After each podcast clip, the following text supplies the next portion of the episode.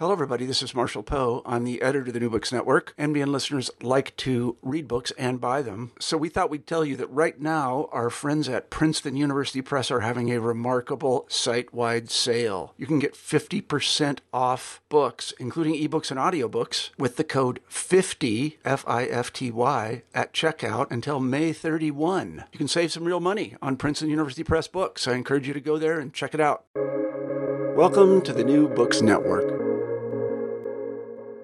Hi, this is Rebecca Buchanan, host of New Books Network, New Books in Popular Culture, and today I'm here with Dahlia Schweitzer, who is the author of Haunted Homes. Dahlia, thanks for being here with me today. I am very happy about it. So, could you talk a little bit about how this book came about and how you started to write about haunted homes?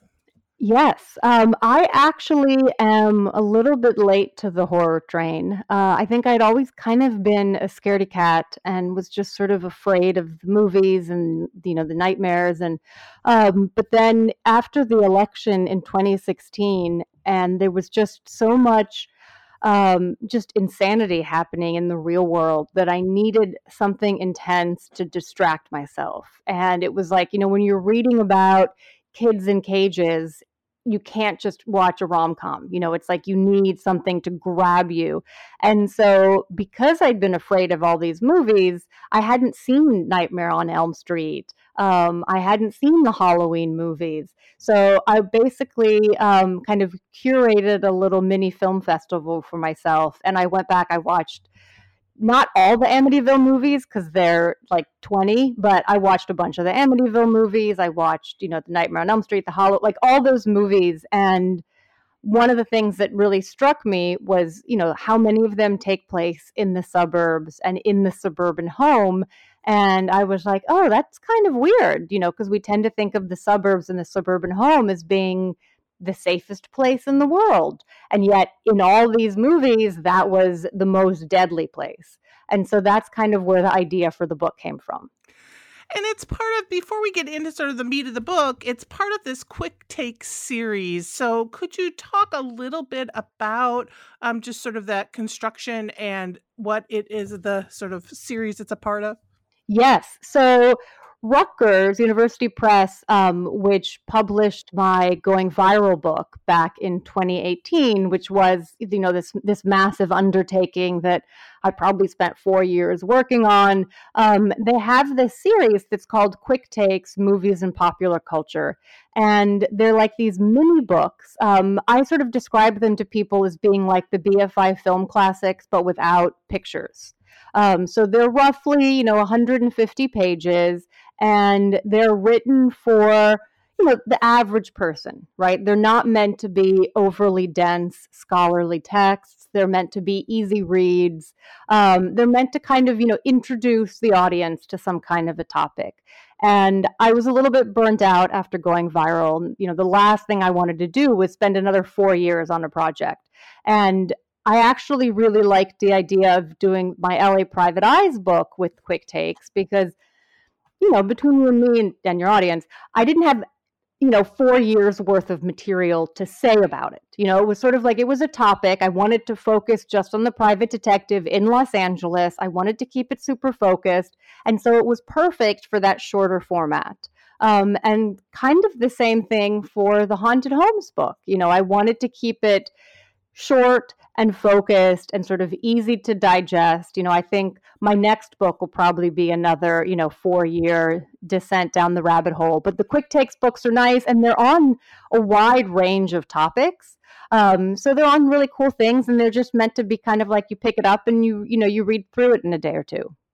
Yeah, no, it was actually perfect, right? It's like this perfect weekend read. Um, I would like this kind of beach read, vacation read kind of thing where it gives you some great information.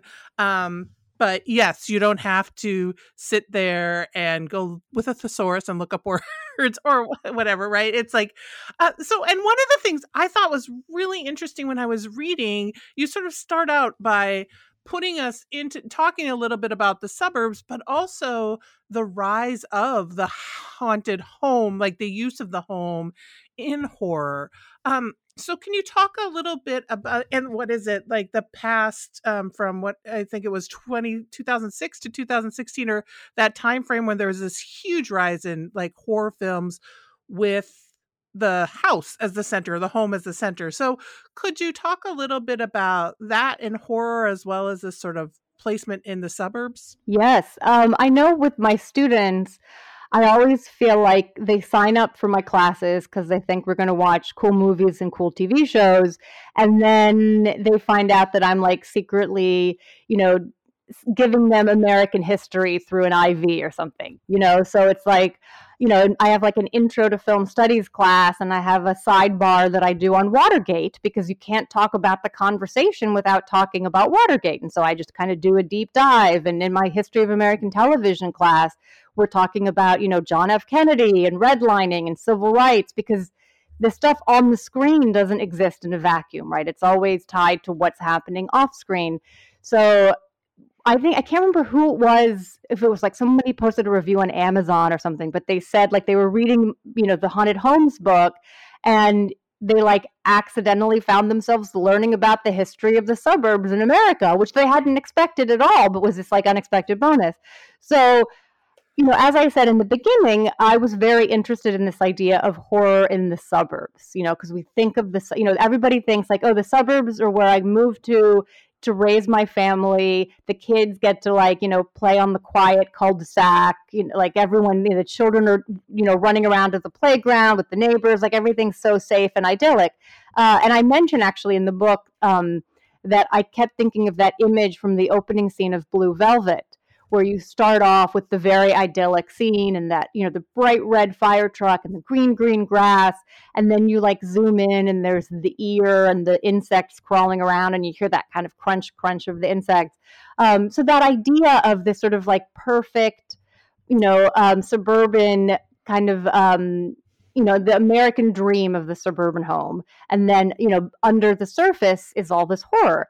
And you know, I, I first of all, I tie it to you know domestic ab- abuse, right? So the home is actually the most dangerous place for women, um, and also the suburbs are uniquely American phenomenon, right? It's not like we we tend to think of them as like this, these things that organically developed, and they didn't. They were actually very strategically planned, you know, by the government and the banks, you know, following World War II, and it was all about like, okay, we're gonna, you know, we have to give something to the soldiers when they come back.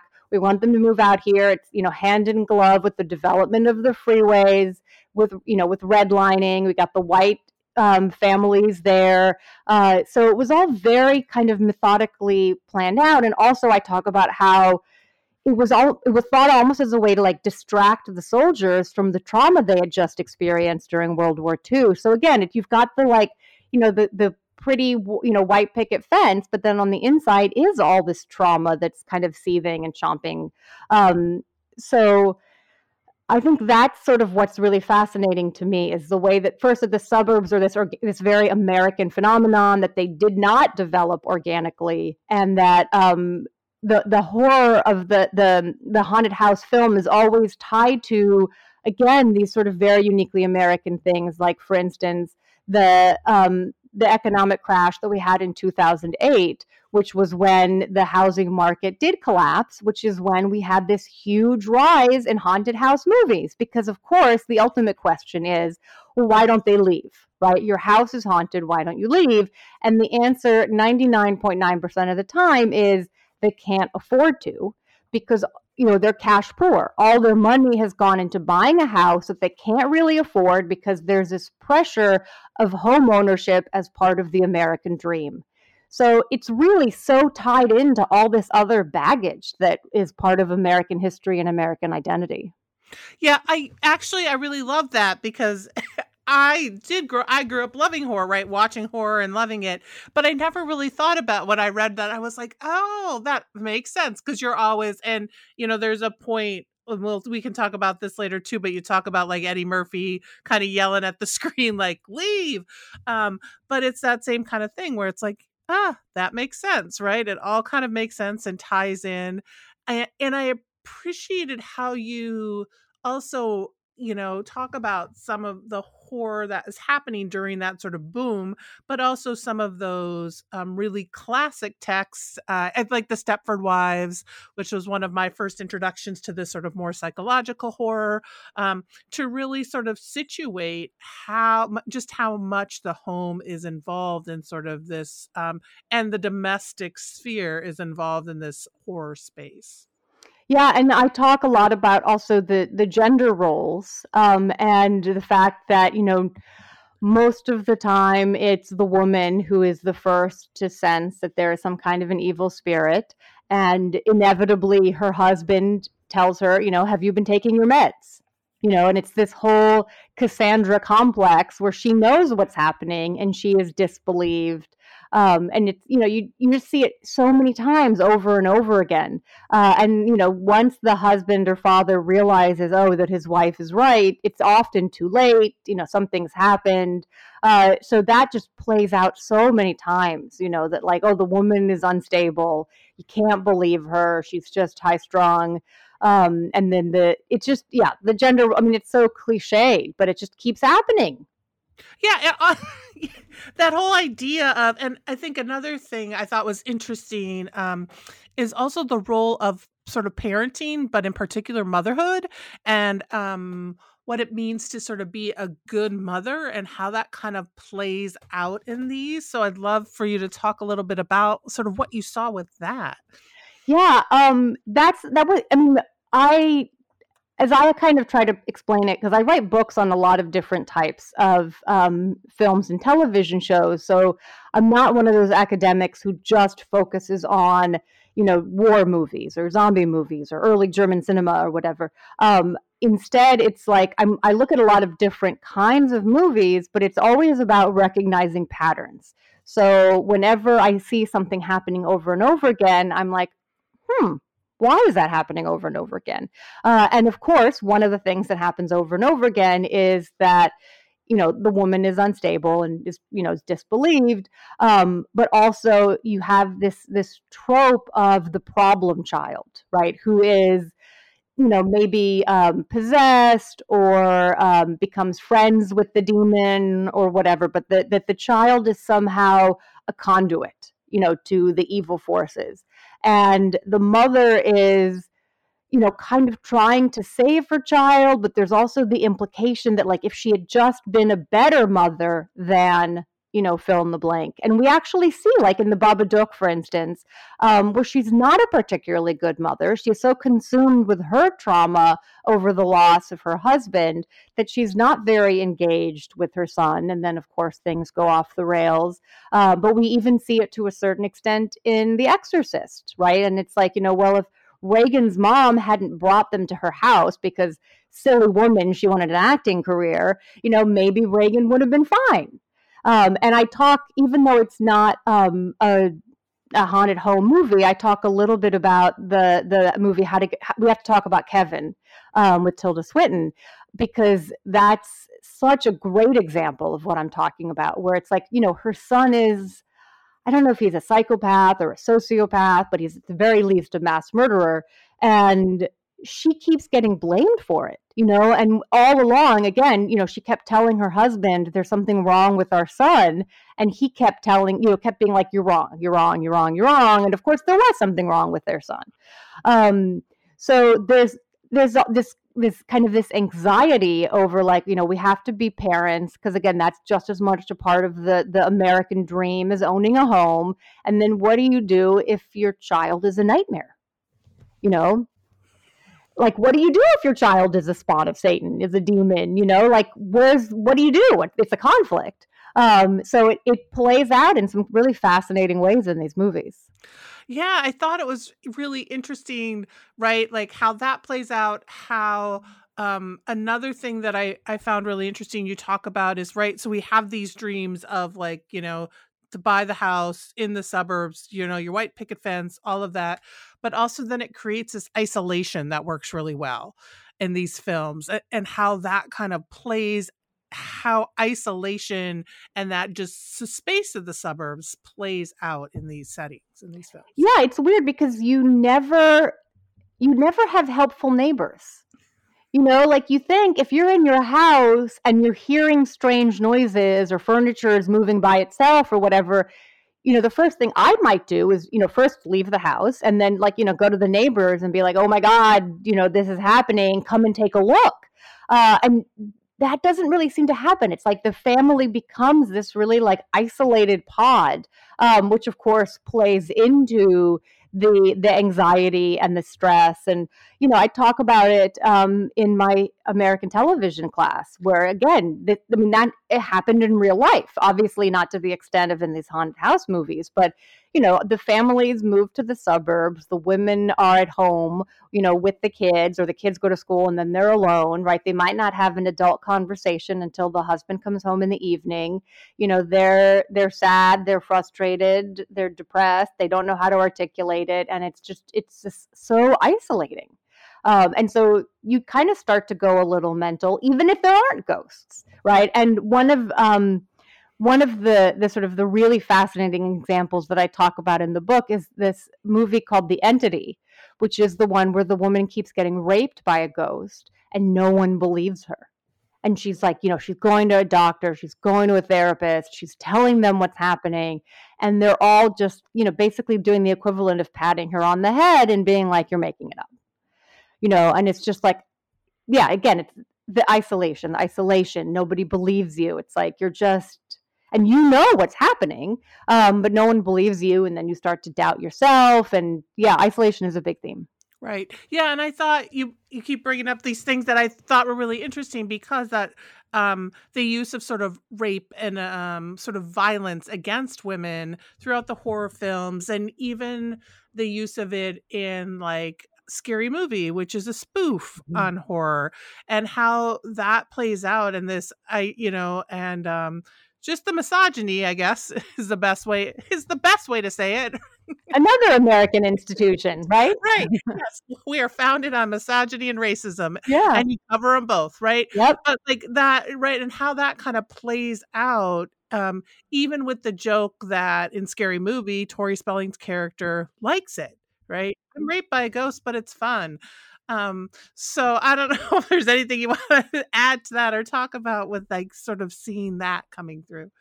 Um, I think it's one of those things where it's like once you once someone points out the the pattern of violence against women, you sort of you can't unsee it. Like it becomes um, very very conspicuous. Um, and there's there's the one um, the the one parody um, I'm blanking on what it's called where the guy gets raped by the ghost, and um, it's really uncomfortable. Like it's really disturbing.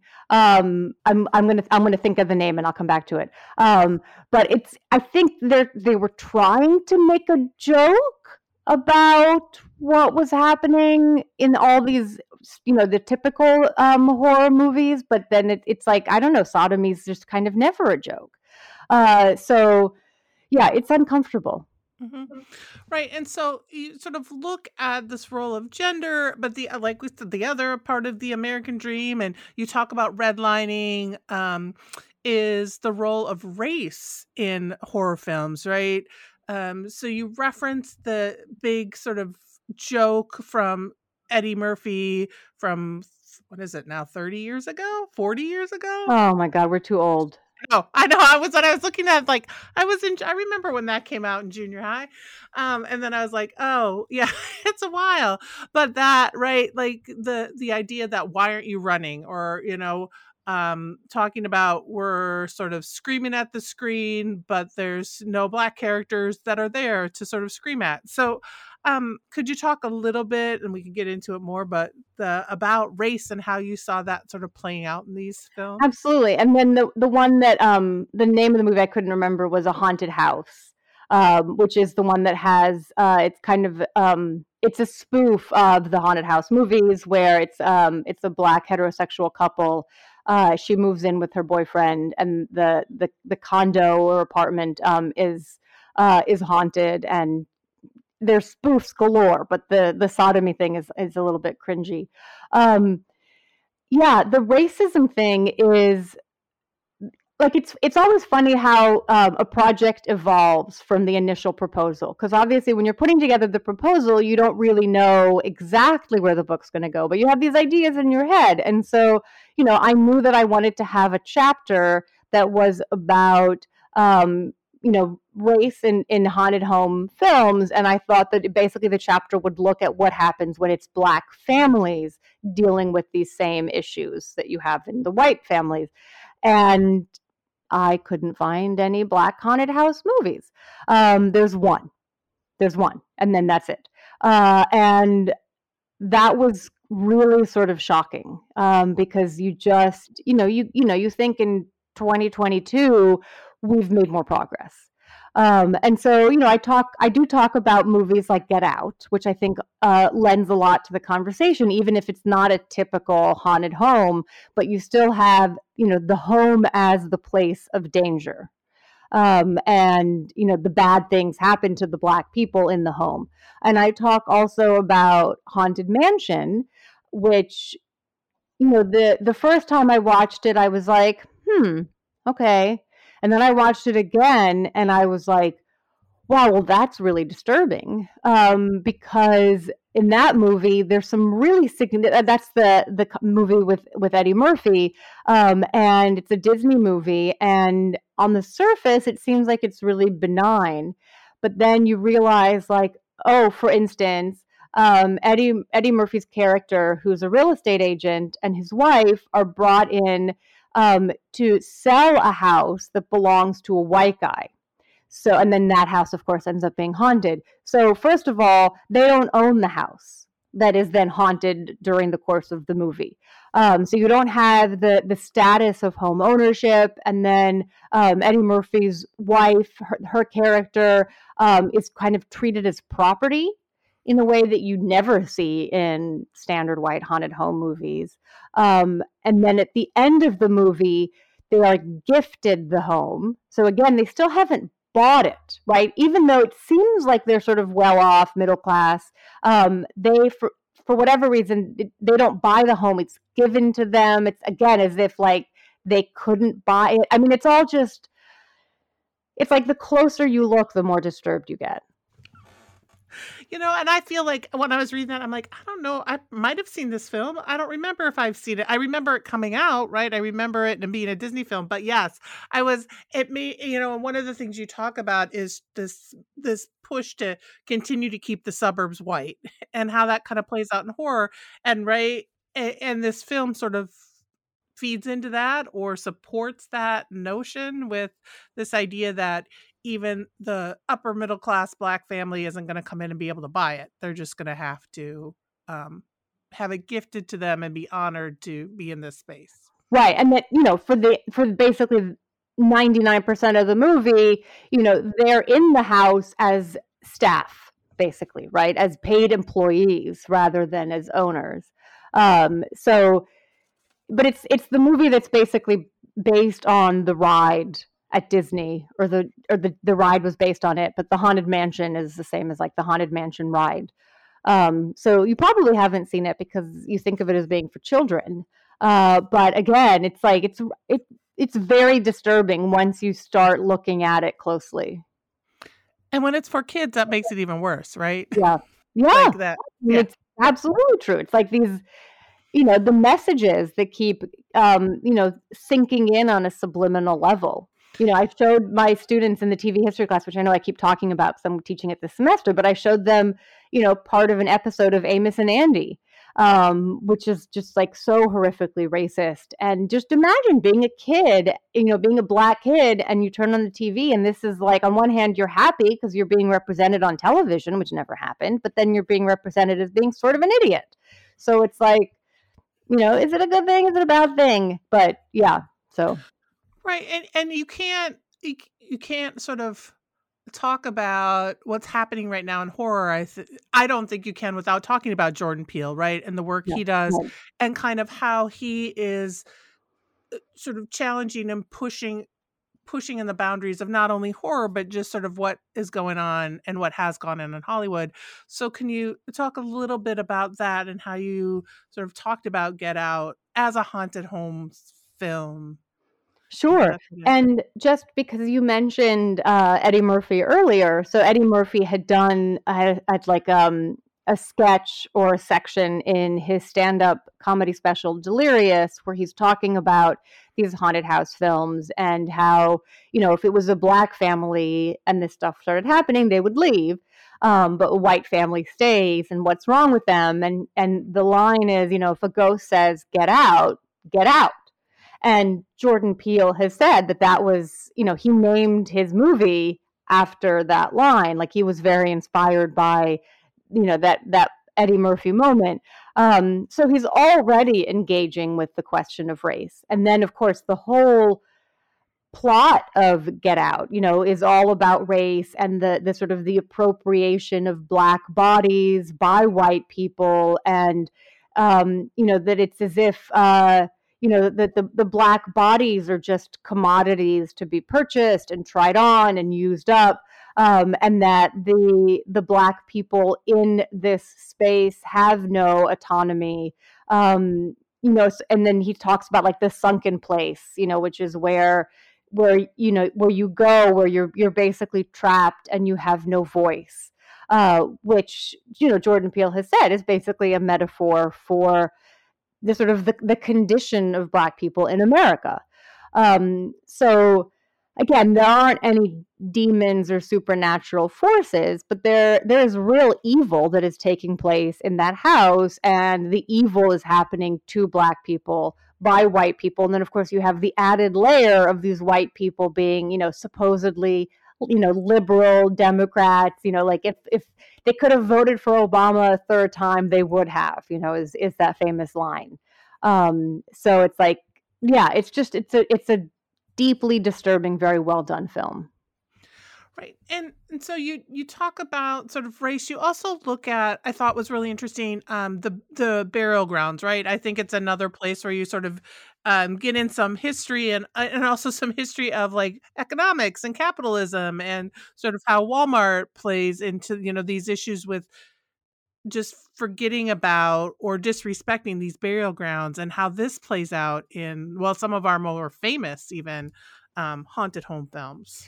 Yeah, another pattern that um, that started uh, becoming really obvious to me is this notion of like you know certain certain spaces are haunted because they have been built over these burial grounds. They have been built over grounds that were somehow disrespected, and sometimes these are, um, you know, uh, graves uh like the, the indian burial ground is a trope that's shown up so much. It's been parodied parodied on the simpsons right? This idea of um you know we like just get rid of the gravestones. Who cares about the bodies and build you know your walmart your suburban development?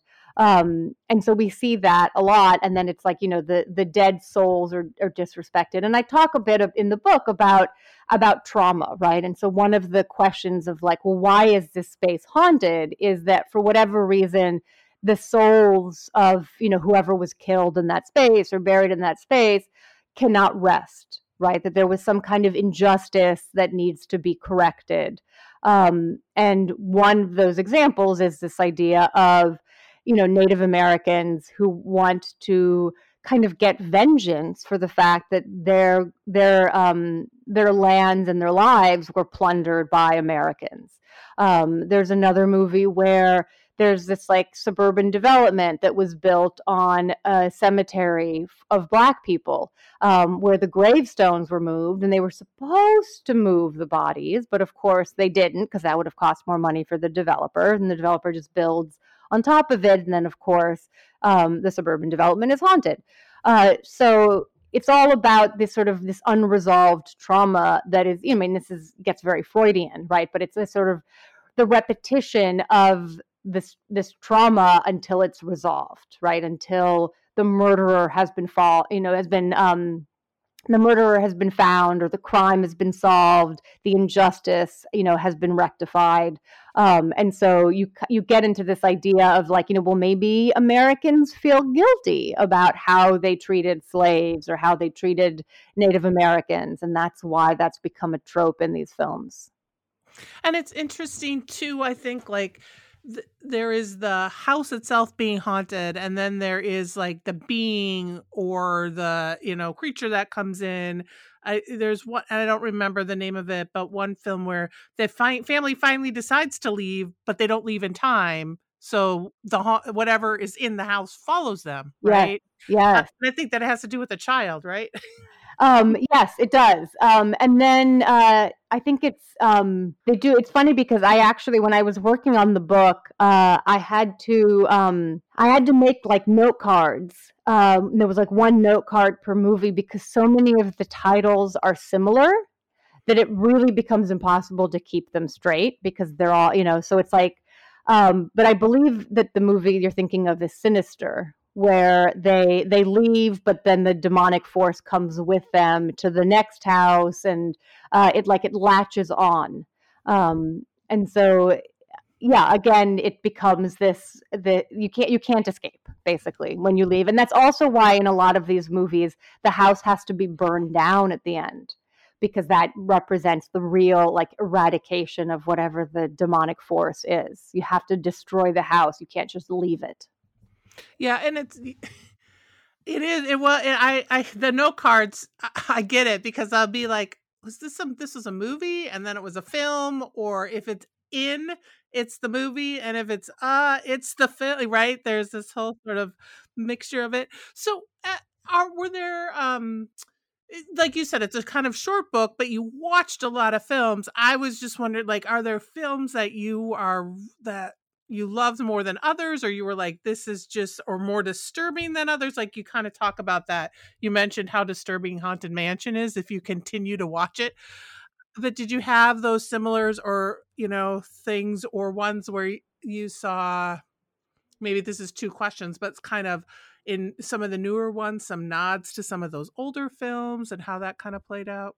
Um yeah there are a couple things. So the haunted mansion is disturbing for the the not so subtle racism.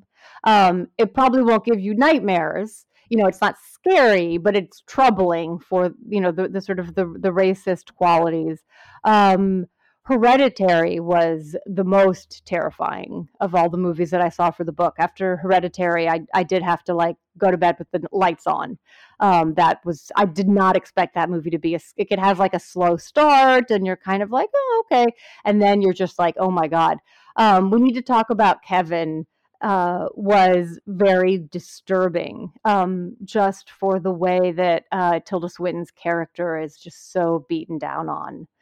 Um, and then the entity, which is the one that I mentioned with the woman who keeps getting raped by the ghost and no one believes her, is is chilling because you know of just it hits home. You know, I mean that's something that happens all the time, right? I mean, you just think about like you know the the the Brett Kavanaugh hearings, right? And it's whole it's all like, well, did he? Didn't he?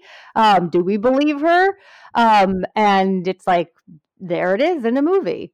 Um, so I think those are some of the ones that really stood out to me.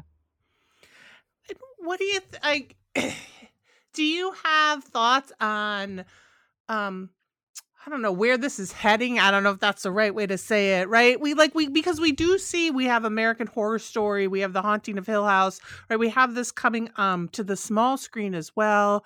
I just started watching I don't know if you call it horror, but Succession. I think that's it or the one where it's Ben Stiller's new on Apple TV, but where they they, they leave their their work self at work and their home self at home. They they are they they do the surgery on people, so you can't remember who you are once you leave work. Whoa, I don't know anything about this. It's so like, like it, it, I think that's what it is. See, now I got to make sure it just started, and um, it, but it made me think of like all the sort of small screen where you can sort of drag this out or you can have the house happen over multiple times but this one is i think it's succession or succession like now i'm like because it's only like been two episodes but you can have a or oh, severance maybe that's it severance because oh. you can oh. be severed and so when you enter work your your work self just exists you don't remember anything about who you are outside of work when you leave work you don't remember anything that happened at work. So you have two, you sever yourself,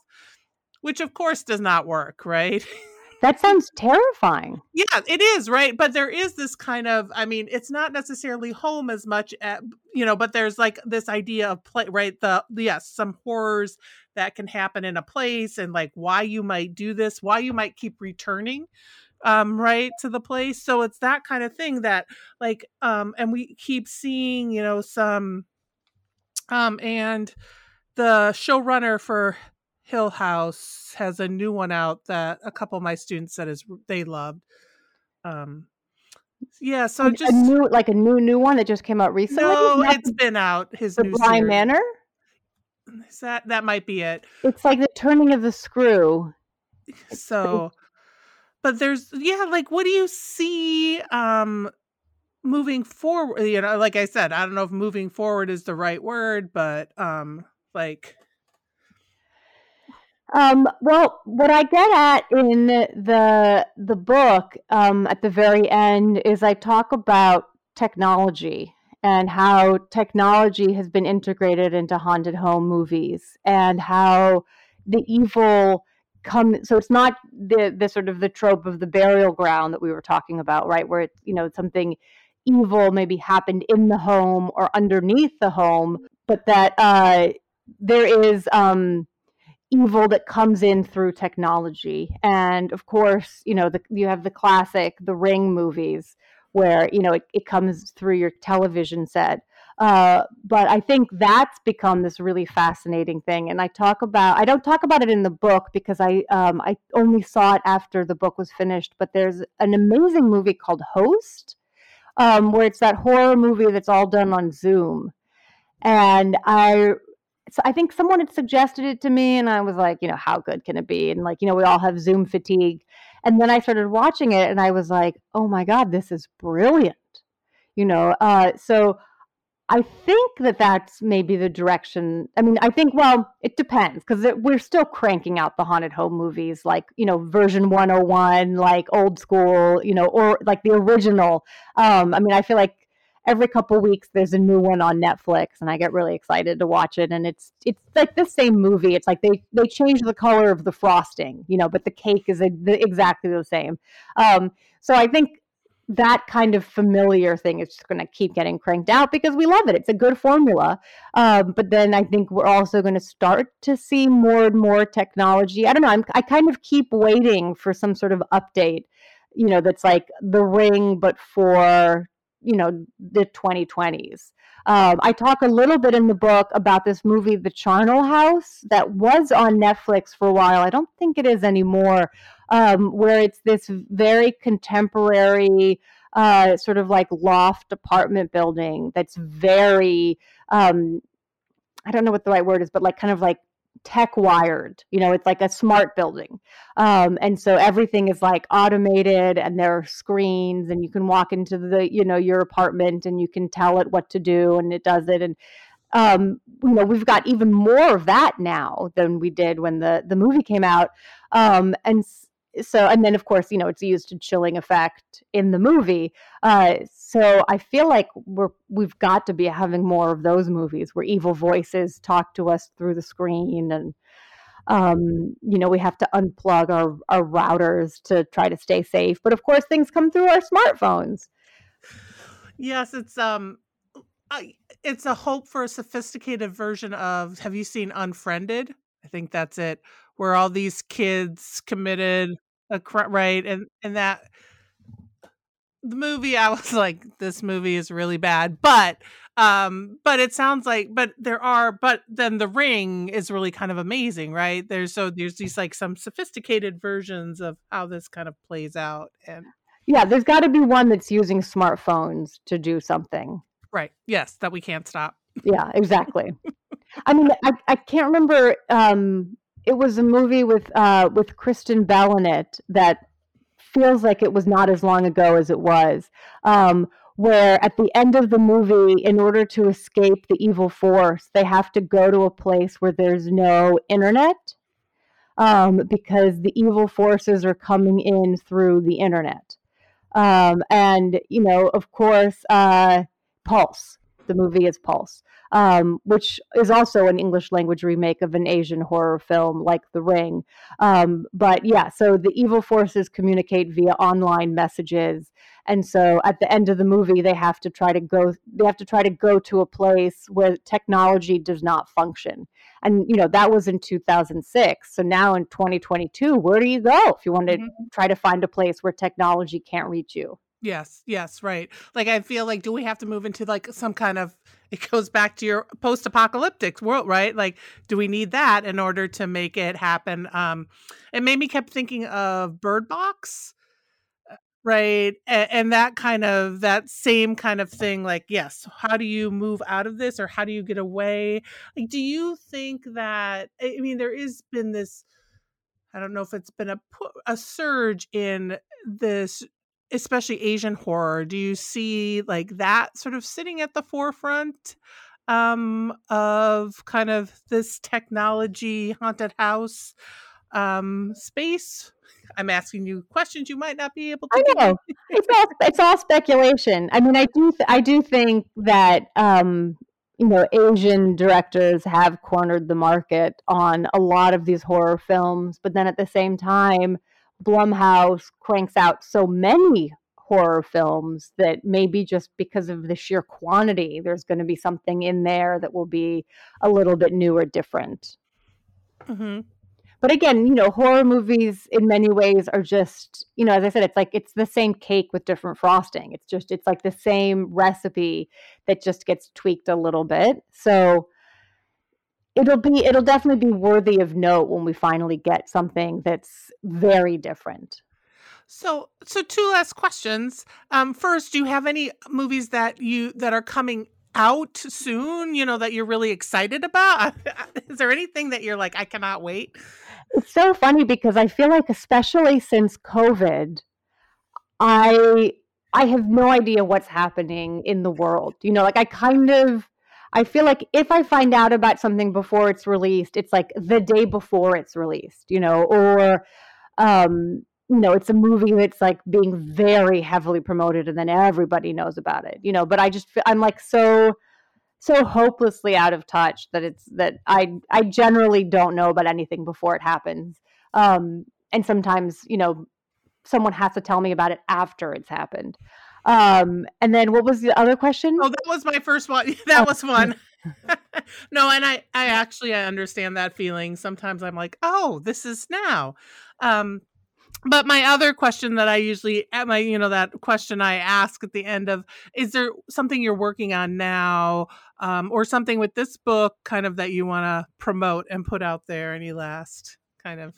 Um, it's again i just it's so funny because i was i was talking to an old friend yesterday that i hadn't talked to in forever and and he was like you know what are you up to these days? How are you doing? And i was like well i'm just kind of living this weird covid life where you know i'm still spending a lot of time alone um, and my my work schedule has been very crazy um, but i'm hopefully it will soon die down a bit and then i will go back to really working on my next project uh, which is as i said in, earlier um, it might be one of those like four year book projects. So um, you know your your audience will have long forgotten about it by the time the, the book comes out uh, but it will be it will be looking at memory in movies and television shows um, but in what context i'm not exactly sure because I'm at that stage where, like with haunted homes, where I'm like, huh, that's weird. You know, all this these scary things keep happening in the suburban house. What is that about? And um, you know, like with my going viral book, I was thinking about how you know there was never a period at which I learned which I knew about AIDS and didn't know about sex, or learned about sex and didn't know about AIDS. Like it was like I, the two were always together, right? So there was never a period where I could separate sex and intimacy from danger, right? The two were very closely intertwined. And I was like, you know, oh, that's that's kind of fascinating. And how does that going to sh- like how does that sort of change the cultural consciousness sort of from the mid 1990s on? And that was sort of the again the sort of like hmm, weird and you know nebulous question that then prompted that book. Um, and so with the memory book, I have a similarly vague question where it's sort of like I'm I'm really interested in the way that it feels like our our memories have been deteriorating. You know, like back in the day, children used to have to memorize the Gettysburg Address, and now we're lucky if we know three phone numbers by heart. You know, so there's something going on there with the the lack of memory and how that's got to be shaping, you know, sort of like the cultural narrative. Um, but in what ways, I'm not sure. And uh, we'll have to talk about it in a few years. Yeah, you have to watch Severance then, right? You have to watch yeah, this sounds because fascinating. it, it stars Adam Scott is in it, but like it's I think it's I I think I've watched I think it's only had like two episodes out, but okay. so far I'm just like this is um this is going to be really interesting. okay. And I keep, you know, I keep thinking of you too. You bring up, you brought up, you know, have you seen Ghosts on a um from what's her name, Liv, uh, from iZombie, the um, the the the woman who played Liv Moore on Yes. iZombie. Rose McIver, is that her name? Yes, yes. So she has a new show out, like it's a it's a sitcom on like ABC, but she almost dies. Okay. and so she and her husband lived in New York and they inherited this big old house that was her ancestors so she like dies for like a minute and when she comes back she can see all the ghosts in the house wow. she can talk to the ghosts um but her husband can't um and it's goofy like it's cute and goofy and so like the ghosts get you sometimes you like go and you um go and ascend right?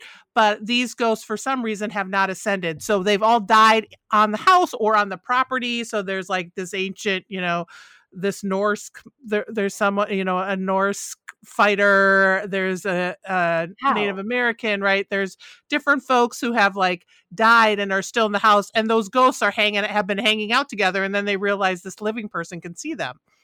Wow. and so it's all in a really funny way but she sort of has in only the way that she can has like i think has done a you know it's quirky and i think it's quirky and cute and smart so i'm sure it'll get canceled Oh, right. Uh, Of course. Of course.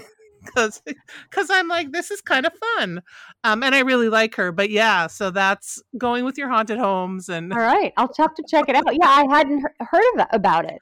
I just ran like I this is one like you're talking with COVID. I literally like ran I don't know, I stumbled upon it and then I was like, I need to check this out. And then I was like, and it just started this fall, I guess. Okay. Um, but yeah. No, this is how I find out about stuff. but, Like it comes up in conversation. You know, I don't know how other people find out about stuff.